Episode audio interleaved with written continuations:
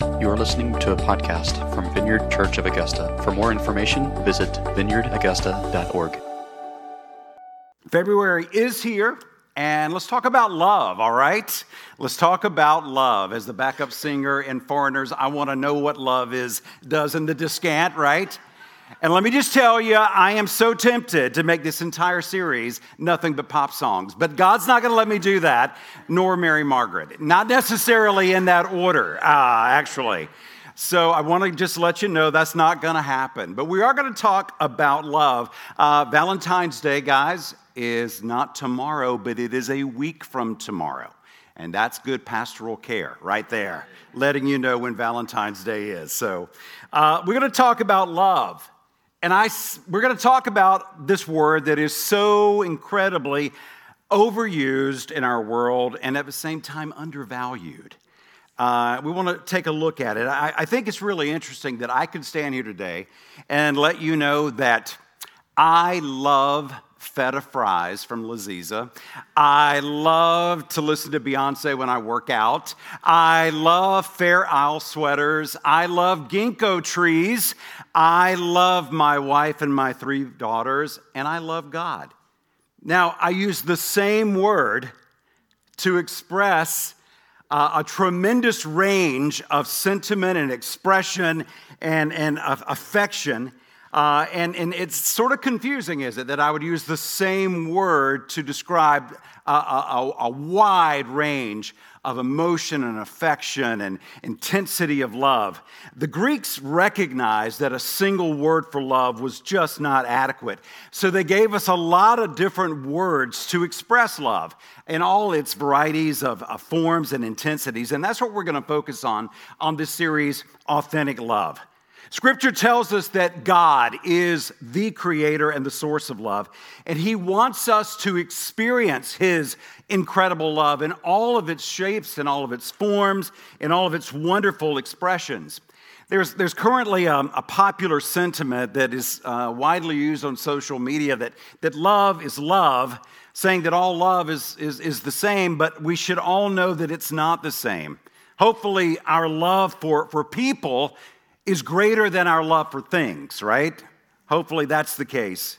And and hopefully, um, you know, our love for our family members is greater than the love for a stranger. Yeah, we're to love strangers, but the, the intensity of the love and the expression of the love will be very, very different. You know, even Jesus, he doesn't suggest that when it comes to love, one size fits all. Uh, even in his group of twelve disciples, there were those three that, that he had a closer, more intimate relationship with.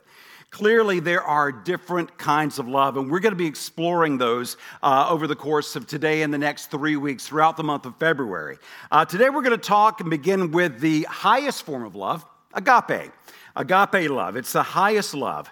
And outside of the New Testament, the word agape really uh, rarely occurred in Greek writings of this particular period.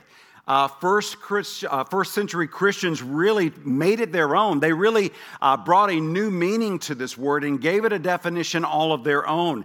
Uh, and we see that in the manuscripts from this period, that you don't see the word agape that much outside of the uh, the Greek New Testament. Uh, they really made it their own. And and and Greek in in, uh, in Greek, agape means that love, a, a kind of love that is unconditional. A kind of love that is benevolent. It's always for the good of the other. It is self-giving. It doesn't ask for anything in return. And it doesn't consider the worth of the object that or the person that it's being extended to. This is agape love. Agape seeks the highest good of the other person, no matter how he or she responds to this expression, this gift of love. And, and it's important for us to realize that agape really is more of a, a choice than a, a chance kind of thing. So often we think, well, well, I, we met him, we just fell in love by chance. But uh, this kind of agape love is, is more about a specific choice to love. It's more about our wills than our emotions. It's, it's a choice. It is a decision. Agape is the highest love because it describes the unconditional love that God has for humanity, for me, for you, for all of us, for every person you're going to come in contact with today and all this week, uh, or in any time in our lives. This is the kind of love uh, that, that God has for us. It's the kind of love that he also wants to impact all the rest of the kind of loves that we'll be talking about over the course of this month. We're going to be talking about the, the phileo, the friendship kind of love, the storge, the familial, family kind of love, and also eros, the sexual love that God uh, has en- entrusted to us, the gift that he's given. The Apostle John had love on his mind a lot, and you see it both in his gospel. You also see it in his letters that he wrote to the early church, and we're going to look at one of those letters today, First John, uh, his first letter to the church. We're going to look at what John has to say about agape love. If you've got your Bibles, you can turn to First John chapter four. Uh, we're also going to have the passage on the screen as well. It's sort of a long passage, but I think it gives us a really good framework and a good foundation for what this agape love is that God is calling us uh, to receive and then to extend to others. John writes, "Dear friends, let us love one another, for love comes from God. Everyone who loves has been born of God and knows God. Whoever does not love does not know God, because God is love. This is how God showed his love among us. He sent his one and only Son into the world that we might live through him. This is love, not that we loved God, but that he loved us and sent his Son as an atoning sacrifice for our sins. Dear friends, since God so loved us, we all also uh, ought to love one another. No one has ever seen God, but if we live, if we love one another, God lives in us, and his love is made complete in us. And this is how we know that we live in him and he in us. He has given us, uh, he has given us of his Spirit, and he and we have seen and testify that the Father has sent his Son to be the Savior of the world. If anyone acknowledges that Jesus is the Son of God, God lives in them and they in God. And so we know and rely on the love God has for us. God is love. Whoever lives in love lives in God and God in them. And this is how God, uh, love is made complete among us, so that we will have confidence on the day of judgment. In this world, we are like Jesus. There is no fear in love, but perfect love drives out fear, because fear has to do with punishment. The one who fears is not made perfect in love. We love because he first loved us.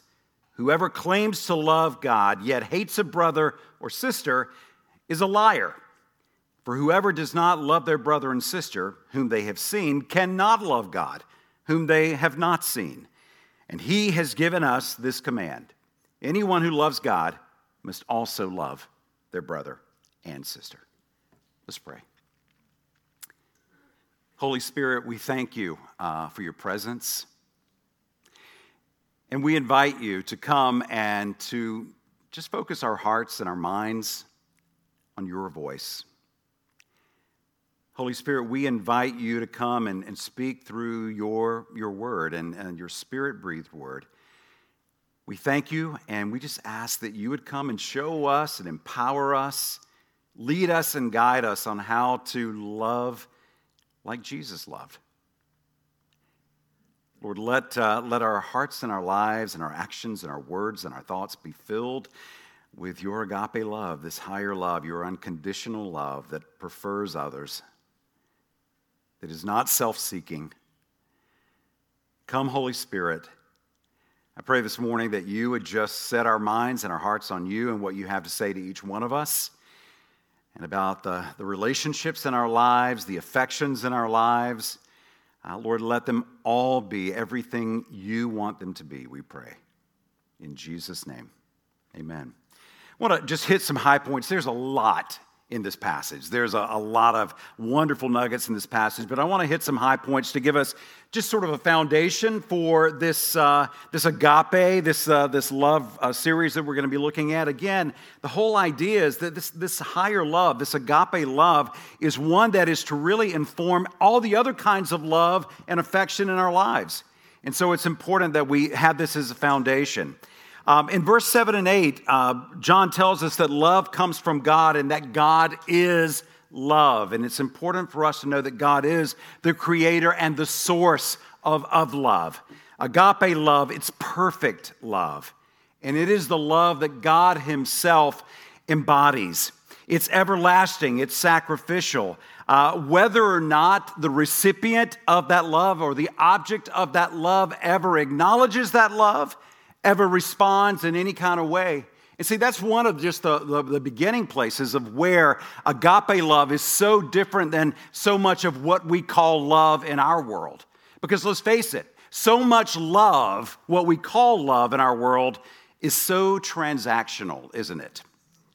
It's like, okay, if you do this for me, then I will do this for you. If you show me affection and love in this way, then I will correspond and respond in this way. And it's completely transactional. It's not selfless. It's, it seeks our own good. It's very selfish. And, and it's important that we recognize this difference. It is from God. God gave this love unconditionally, regardless of how we would respond to this love. And uh, it's, it is, um, it, it's important that we recognize this agape love as we, we use this word. This is the word that the Apostle Paul uses in the very well-known, uh, if you will, definition or description of love that we find in First Corinthians thirteen. He says, love, this agape, is patient. Love, agape, is kind. It does not envy. It does not boast. It is not proud. It does not dishonor others. It is not self-seeking. It is not easily angered. It keeps no record of wrongs. Love, agape, does not delight in evil, but rejoices with the truth. It always protects, always trusts, always hopes, always perseveres. Love, agape, never fails. And this is the love that our God, the source creator of love, uh, embodies in this perfect love that he wants us to experience. Agape love, it's perfect love, ultimately displayed for us. If we ever need a picture, uh, an image, a definition of what love is, agape love is, uh, we see that in God, God the Father giving his son Jesus for us. Jesus coming to earth, taking on flesh, showing us how to live, laying aside his deity, putting on humanity, but living sinlessly, yet he becomes sin for us so that he can pay our sin debt, my sin debt, your sin debt on the cross. And we see that the, the Holy Spirit is with us to help us experience that love and actually receive that love and to grow and become more Christ-like, more uh, agape in the way that we love. It's what, it's, it's what God has purposed for us. He wants us to receive this. John writes about this kind of love in his gospel, and he also writes about this here of, of how God displayed this love. He says this in verse ten, that God loved us and he sent his son as an atoning sacrifice for our sins. And this is so indicative of what agape love is, because agape love is love because of what it does, not just how it feels or what it says. It's, it's what it does. God so loved the world that he did what? He gave. He gave his only son. And so it, it requires an action. It prompts an action. So often it's better known by the action it prompts than the maybe the sentiment that, that it expresses in words. The first century Christians, as I mentioned earlier, they really brought the word agape to life. Why? Because they told people they loved them? No, because they demonstrated it. They showed it. They showed it in how they cared for one another. They showed it for how they cared for people that were outside of uh, their Christian circles. People that could not repay them, could not do anything kind or good or benevolent for them. And it's that distinctive difference uh, between seeing love as some sort of fleeting, warm, fuzzy emotion, and love is a choice, as a decision of our will that, that takes action. It's so much more than love as a feeling. Our world today sees love as that, that feeling, as just, oh, I, f- I love you today, but tomorrow I might not, because I may not feel the same way about you tomorrow that I do today, because of what you've given me or what I've extracted from you or what I've taken from you or whatever. But this, we're talking about perfect love, agape love. It's love because of what it does, not because of how it feels. And so God so loved, he agaped, that he gave his son. Don't ever think for one moment that our perfect, loving, just God was thrilled with the idea of giving away his son to come to earth, to take on flesh, to suffer all kinds of, of, of abuse and, and hatred. You know, uh, one of the one of the ways that I think we can identify with the love of God, I mean, the, the you know, we in our love, we're so imperfect. As, as a father, I'm imperfect in my love for my children. But, you know, you want to make me mad? You want to get on my bad side? You be mean to my kids. And I, I think about the fact that God the Father, that, that sentiment, anything that's holy in that sentiment comes from God himself. And can you imagine what he felt, what he endured, how he suffered when he saw his son taking on the punishment that was meant for you and for me? But yet he did it. He gave his son so that we could know his love, so that we could be restored to right relationship with holy God. And just like the first century Christians did, God wants his agape love not just to be something that we experience from God the Father, but it's something that we also share with the world around us. John puts it in this, this way in, in verse twelve of, of First John four. He says, if we love one another, God lives in us, and his love is made complete in us. We make the invisible God visible to the world around us through our actions and our attitudes that reflect his agape love.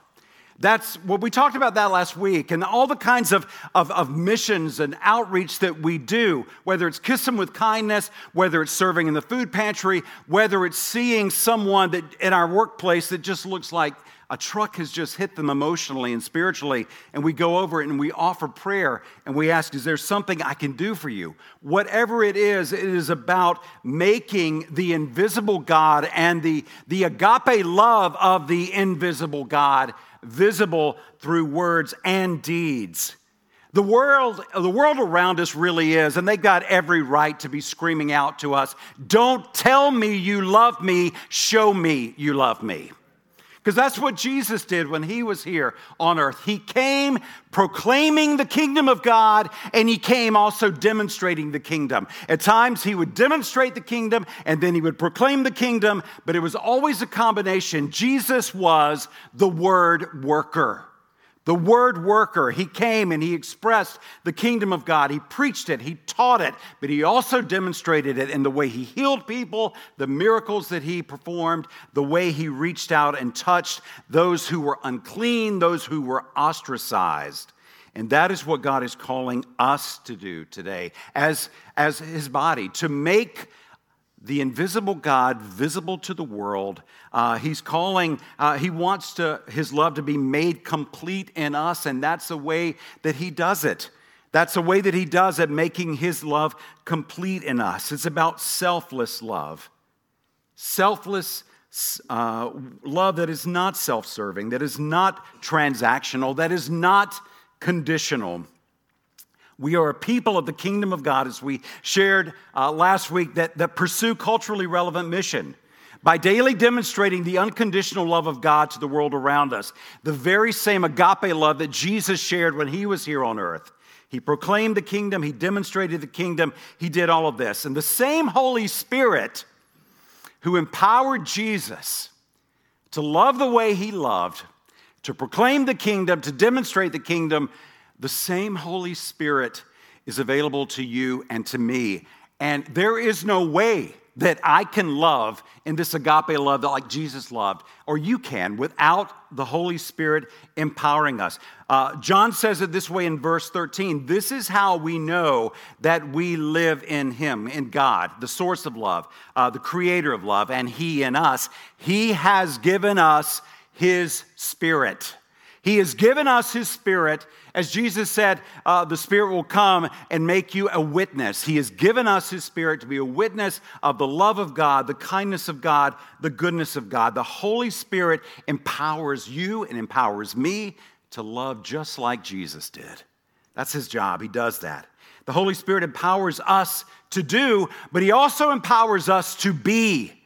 Remember that the very first fruit of the Spirit in our lives is love. That is the foundation. The Spirit, the, the, the fruit of the Spirit is love, and it's peace, and it's joy, and it's all the others. But the foundation of the fruit of the Spirit in our life is, is love, agape love. It's foundational to all the other fruit of the Spirit. This highest love, this perfect love.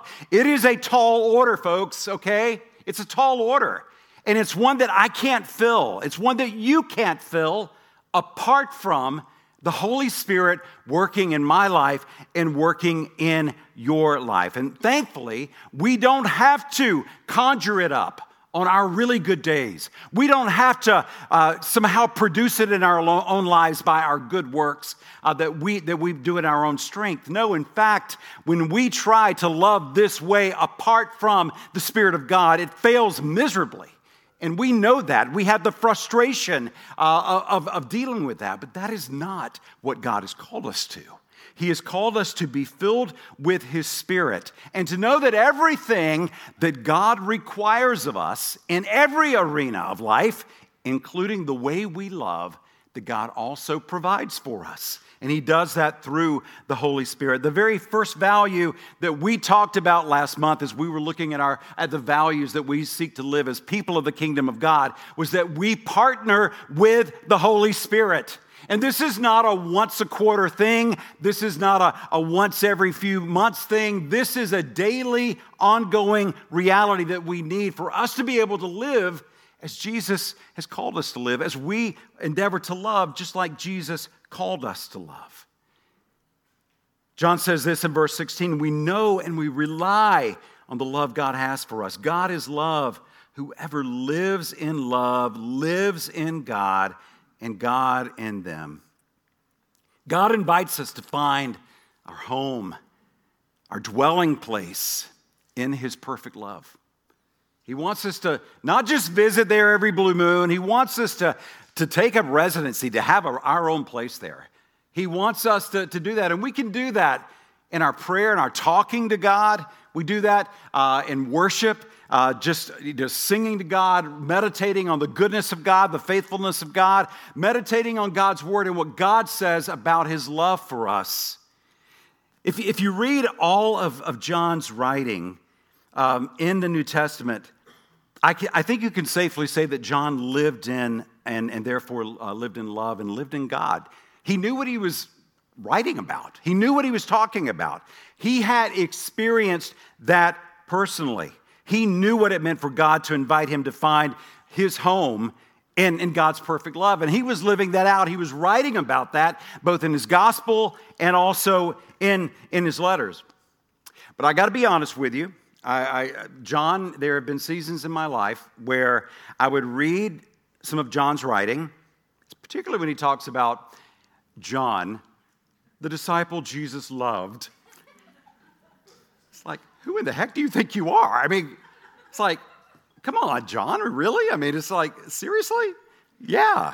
He's writing that, you know, more than like six or seven times in the gospel. He's like the the the the, the disciple that, that Jesus loved, referring to himself. It's like, what do you think he thought of all the rest of them? I mean, I, I have some some some empathy for all the rest of the disciples. Like, why would you want to hang around with a guy like this? And you know, I I I, I John, if you feel that way, I mean, that's fine, but keep it to yourself. Don't write it down for for everybody to to read and you know the church to think you know that somehow Jesus loved you more than everybody else, but I don't think that's what John was doing at all, because we got to understand that God's word is Spirit-inspired. It's like, God, why would you tell John to write this and make me mad, you know? Why would you do that? Well, God wouldn't do that. I think what John was doing um, is that John really had found his home in God's love. He had ex- personally experienced the life-changing love of God Through the ministry and the, the relationship with Jesus Christ, he knew what he was talking about. He knew what he was writing about. He had found his home. He had found his identity as a son of God in the love of his Father. And, and, and, and he knew this. Uh, he, he knew this. He had found it expressed in the relationship that he had with his friend and his Savior, Jesus Christ. His life had been radically turned upside down by the love, the agape love that Jesus talked about and demonstrated through his ministry uh, that, that John was a part of. And he had seen others experience it as well. And I, and I think it's important for us to recognize that John was writing this because he wants every single one of us to write this in our own God story. You know, Sabrina, the disciple Jesus loved. That's true. You know, uh, Mark, the disciple Jesus loved. Oleg, the disciple Jesus loved. Janet, the disciple Jesus loved. That every one of us would feel that way and know that. Not just feel it, know it. Because there are those days that we don't feel it, right? But on those days, we know that and we trust and we live in that reality. And that is what God is calling us, that we would, that we would recognize that the creator and the source of love is unlimited in his capacity to love. So much in our world, we, we, it, it is a, it is a poverty-based mentality regarding love, regarding resources. And so, so often we think that, well, you know, if God loves that person, then he can't love me because God is, you know, he's got capacity. And it's like, no, God has no capacity. His love is unlimited. His resources are unlimited. His kindness is unlimited. His mercy is unlimited. And we, in our carnal, broken thinking, like to slap limitations on our God. And he's like, don't limit me. Don't limit me. I want you to know the abundance of my love, the, the unlimited nature of my love. I want you to know that. And in God, he doesn't have capacity, so we don't have to be jealous when we see someone experiencing the amazing love of God and think, well, if they, they're experiencing God's love, it's going to be less for me. No, that's not the way this works. That's not the way this works at all. That's why we can celebrate when God blesses our brother or sister with, with a new job or uh, just a, an increase in income or a tremendous praise report uh, regarding their health and a, an answer to prayer. Maybe when we're simultaneously going through our own struggle, that we don't have to worry, well, God, you answered their prayer and you only have five prayers you can answer a day. That is not our God. It's not our God.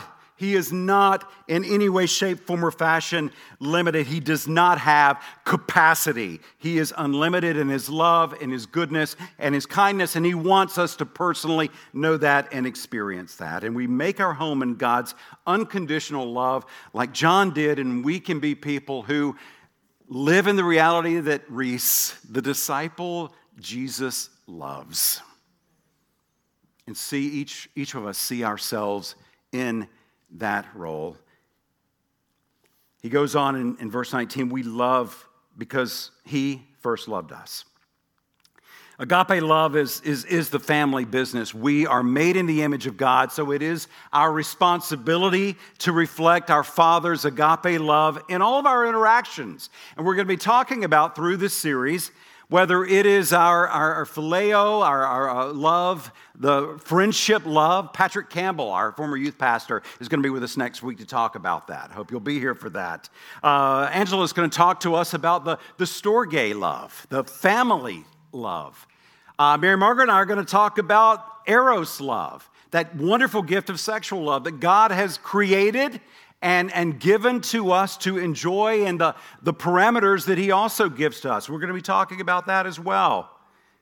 And as recipients of agape love, we are called to celebrate this love. We do that in our worship. We do that in our, as we sang this morning. We, we thank God for his goodness, for his faithfulness, for his incredible love for us. We receive his love. We express it back to him in our worship. We do that. We're going to do it in just a moment through a thing we call communion. It's a, it's a celebration of God's incredible love. When we come to the, the table, the Lord's table, and when we partake of the cup representing Jesus' blood shed for us so that we can know forgiveness of sin, and when we receive the bread, the cracker, the wafer, representing the body of Christ given for us that, that took on stripes and, and wounds that were meant for us so that we can know wholeness for every part of our broken lives, we come and we give thanks. And we remember this as the ultimate expression of God's unconditional, selfless love for me and for you. Jesus died for us, knowing that there would be many who would receive his love, the gift of his salvation. And he also died for us, knowing there would be those who didn't receive his gift of salvation. But he did it anyway. He willingly laid aside his deity to take on flesh, to come to earth, become like us, but to do so perfectly without sin. And then again, to become sin for us, paying my debt of sin and your debt of sin. And now the Holy Spirit empowers us to personally live and know the Father's love. Regardless of what we've done, regardless of what we're doing, he, he wants us to know that love, to experience the love, and then also to share that agape love with the world around us. This morning, I want to ask you, have you received the love of the Father, the unconditional love of the Father? Far too many of us see God's invitation to receive his love through the lens of our world and its transactional, conditional kind of Uh, veil that we put over it, the lens we see it through. And God says, no, I, you know, I see your brokenness. I see your hurt. I see your pain. I see your struggles, and I invite you to receive my love just as you are. It's not this thing that we clean up our act. We get ourselves together. We get recovered. We go through all these things, and then we come to God. No. It's just like me trying to agape love in my own strength. I cannot do it. I have a track record and, and a lot of destructive relationships in my past that prove that point. But I also know that when I do allow the Holy Spirit to come and to fill me and to equip me and empower me to love, that it's, I can't explain it. It is beyond me. I do not have the capacity for that. But God gives me the strength. He gives me what I need to love uh, in a way that Jesus loves. And it is the Spirit of God in me, and I need more of him in me.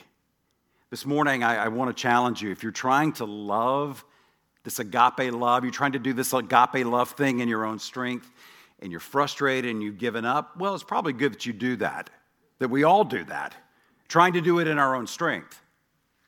God invites us to, to stop that and to recognize that I can't love that way and you can't either. But through the Holy Spirit loving through us, filling us, empowering us, we can and we will as we continue to seek his love. He's calling us to live in the love of God.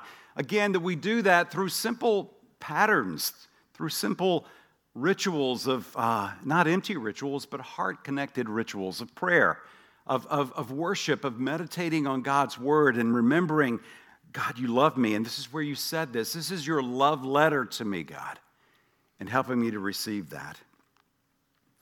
I think we also need to understand that while our God does not have capacity, you and I do, don't we? And we didn't talk about it today, and I didn't have time to talk about it, but I, I want to remind you that in this passage in John chapter four is where uh, John writes about perfect love casts out all fear. Perfect love.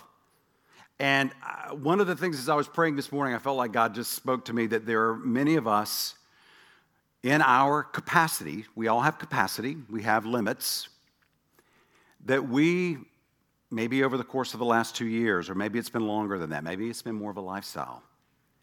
We have allowed fear to fill so much of our thought life and our hearts and our minds, our spirit. And Fear and God's perfect love can't coexist. But God is inviting us to allow His Spirit to remove that fear that would seek to take the place of His perfect love. And He wants to do that this morning.